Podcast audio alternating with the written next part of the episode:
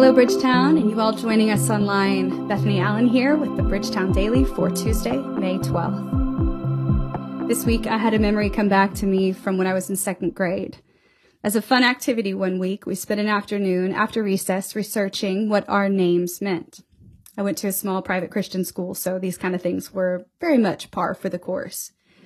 And I remember looking forward to discovering what my name meant hoping, like everyone else, that it would reflect some beautiful aspect of who I was. Our teacher gave us our name meaning one by one. First up was Jessica, which means gift or God beholds, which is pretty good, I'd say. And then Adam, which means man, and I remember he felt really good about that. And then Angela, which means messenger of God, which of course is great too. And then it was finally my turn. I was so excited as the teacher declared, Bethany, your name means and then she said it. House of the poor. House of the poor. I literally burst into tears right there. Redheads sometimes combust this way. I don't know if you know that, but it's true. I thought, how could my parents have done this to me? What kind of name was that? I remember I went home later that day and told my dad that I was so sad that he had named me something that meant House of the Poor. And my dad, being one of the best there is, then explained to me that Bethany was the place where Jesus visited most, and it was the place where he would find some of his closest friends. Now, of course, the theologian that I am, I felt much better, but I still knew that I would be hard pressed to find any friends who would celebrate that with me. Second graders are not easily impressed. Names, while common and given to us all, are significant. They tell a story about our lives and about our origin, and sometimes even about who we are. And God is no different.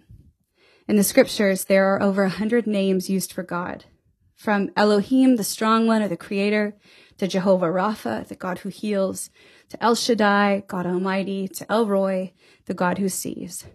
From the scriptures, we know that the names of God all point to the character of God. Now, these I just mentioned are only a few, and most of which you're probably decently familiar with. And while there are many more, there is one that over the years has become a favorite of mine, if you can have such a thing. It's the name Baal Perazim, which means the Lord who burst through. It comes from two places in the scriptures where the same story is told two separate times. You can find it in the book of First Chronicles chapter 14 and in 2 Samuel chapter 5 verses 17 to 20. Now, in this story, we're told that David had just been anointed as king, that he was now the shepherd of Israel, and that he had the affection and favor of both God and his people. And while he was at peace with his people, he and Israel both were not at peace with this people group called the Philistines, who were historically known as some of their most common enemies. Now you'll remember that David has a history with the Philistines. Remember that old Sunday school story of David and Goliath? That's the one. And he here is facing another war with this neighboring people. The Philistines were wanting to ruin David, and so they went to war with him and Israel. Now, David, before going to battle, seeks Yahweh and he asks, as he did many times, if they should go to war or fight. And we read that Yahweh responds, yes. And he said that he would even deliver the Philistines into their hands. Now, no war is easy, and all, even if it has become common, is a risk. But David moves based on God's words to him. And we read that they defeated the Philistines. Now, at the end of our verses, in what seems to be a moment of celebration and worship, we read David declare, As waters break out, the Lord has broken out against my enemies before me. And our story ends with David naming the place, as was common practice, Baal Perazim, the Lord who burst through. Now, this story, though not common, is one that I think many of us need to hear over and over. I've been thinking about how easy it is and has been for me, especially in this moment where monotony could easily produce apathy as we loop day after day in what feels like a perpetual Groundhog Day, to forget that our God is the one who bursts through. This moment, I know for many of us, feels long and in that, there is a taxing effect even to our spiritual lives.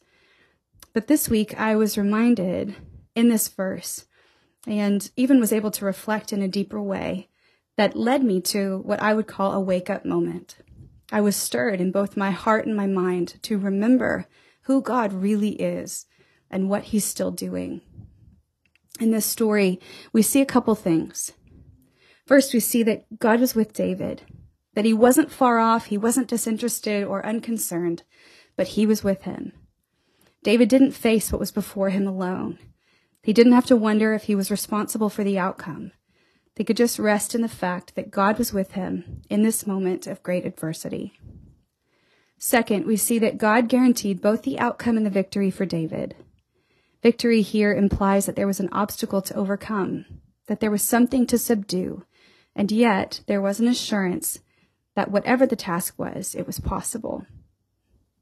Finally, we see that David waited on God until he moved.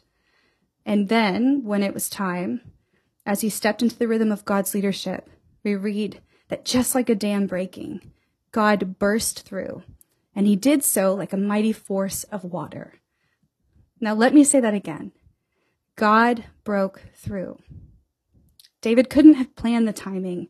He didn't tell God when.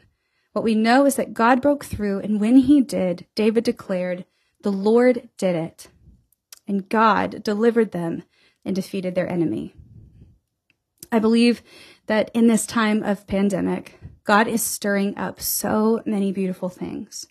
That this has been for us an opportunity to, along with David and the thousands who have gone before us, declare and see that God has and will break through. Now, in the midst of fatigue and redundancy, it could be easy for us to grow weary in and with what is before us.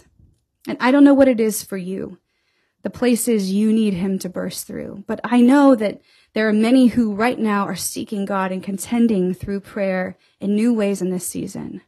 I know there are many who are and have been petitioning for people to be healed, for injustices to end, for revival to come to our nation and our world, for people groups to hear the name of Jesus for the first time, for marriages to be healed, for impossible relationships to be restored, and so on and so forth. And yet, if you're anything like me, you may need the reminder that God is still who he has always been, that he is the God who, in fact, can burst through, that he is working, and his timing is good, and he carries our victories and longs to defeat our enemies. I needed to remember that this week, that he is able still, that he can and will at the right moment as we follow his lead burst through. If you're comfortable, I'd love for you just to take a second and reflect and maybe even meditate on this name for God. Baal Perazim, the God who burst through.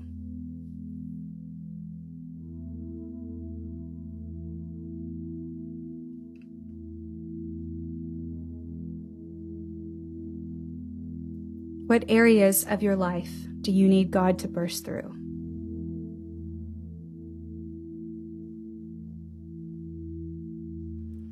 How does this reminder of who God is change the way you'll pray today, this week, throughout the coming months?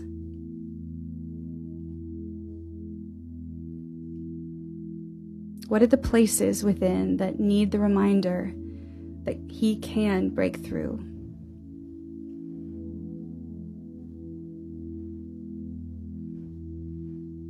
Where do you personally need Him today to break through on your behalf?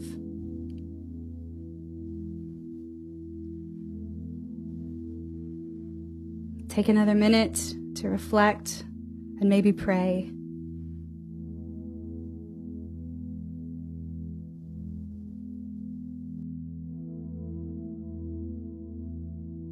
Grace and peace to you from God our Father, the Lord Jesus Christ.